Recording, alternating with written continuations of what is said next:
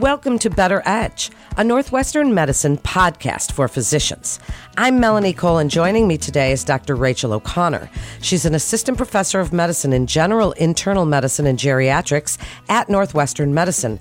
She's here to share her research, published in the Journal of the American Geriatric Society, surrounding caregiver involvement in managing medications among older adults with multiple chronic conditions.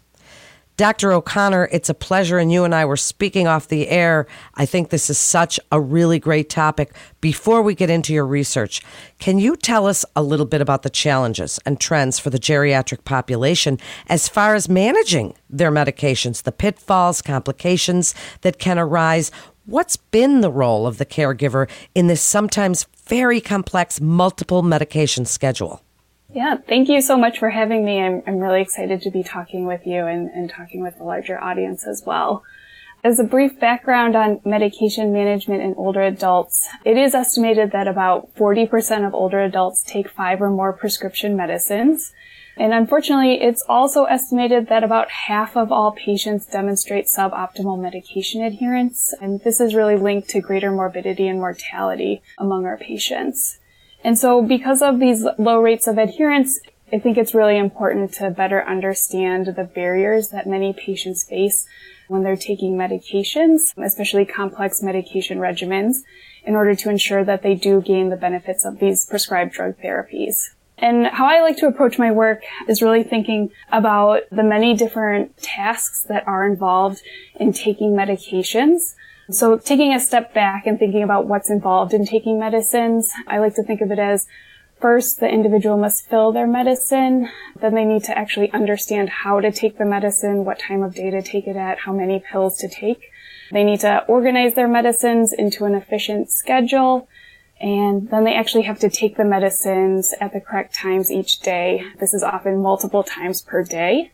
After taking the medicines, people must monitor how they're taking them, if they're experiencing any side effects, and then really need to sustain these behaviors over time.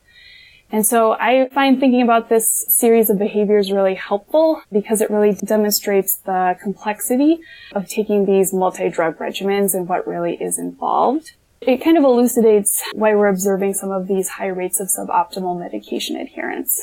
And then at the same time, what I found is that it's estimated that about 75% of older adults do broadly receive assistance from caregivers or family members in taking their medicines.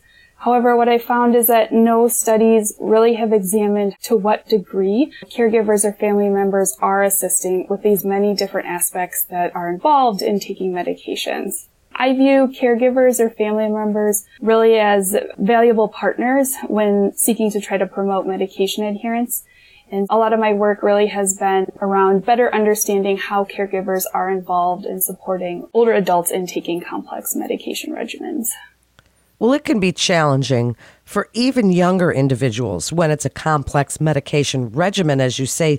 So, expand a little bit about your research that was published in the Journal of American Geriatric Society.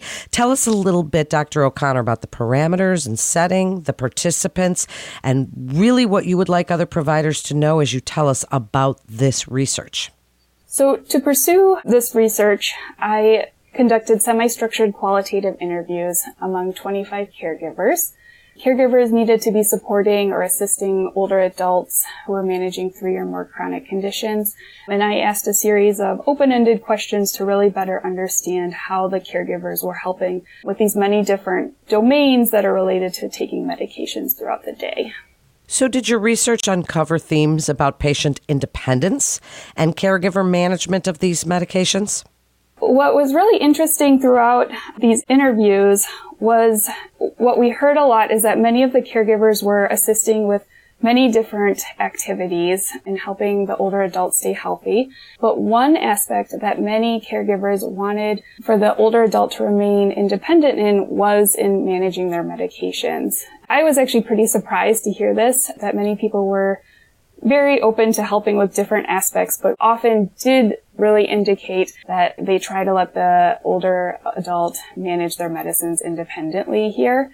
And even people who were actively involved in assisting with the medicines, they often would kind of reference that the individual could do these activities on their own, but they just had taken this upon themselves to help them, or that they like to let the person kind of manage their medicines on their own, um, but they are continuing to monitor them from a distance. So there really was a lot of emphasis on patient autonomy in managing medicines across all of the caregivers.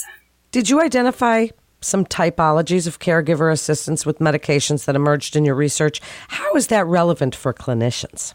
When we were reviewing our transcripts, three different typologies emerged in the type of role that caregivers played in assisting the older adults in managing their medicines. These three typologies included actively involved, peripherally involved, and not involved. And I'll just kind of explain each one of those and then can talk about how that might be relevant to clinical practice or clinicians.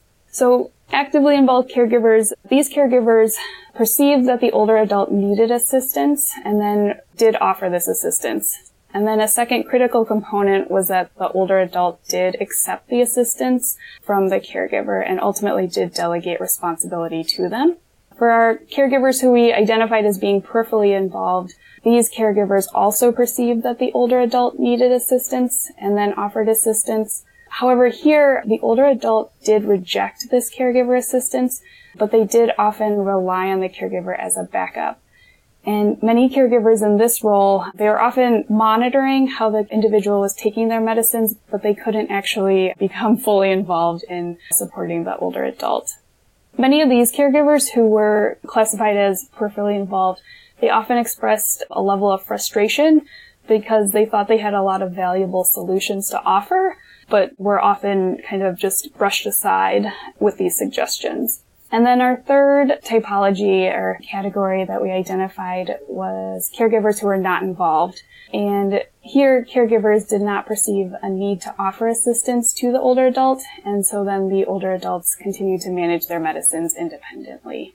Doctor, this is so important, and if your findings suggest that caregivers value independent medication management by their care recipient up and until safety is seriously questioned, should clinicians assume caregivers are actively and consistently involved in older adults' medication management? And if not, how should they then initiate the conversation with patients and their caregivers so that they can better understand and facilitate co management responsibilities, especially among those whose assistance is rejected by older adults? We all know that happens to help navigate the feeling of dependence, dignity, or miscalculating cognitive deficits.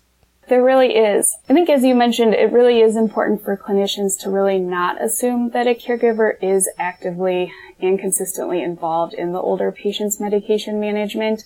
I think just because someone identifies that they have someone who is a caregiver or who may even attend doctor's appointments, this individual may actually not be involved in the day-to-day management of the medication. And I think especially for our caregivers who kind of fall into this peripherally involved category, I think they really would appreciate clinicians who do initiate conversations between the patient and caregiver.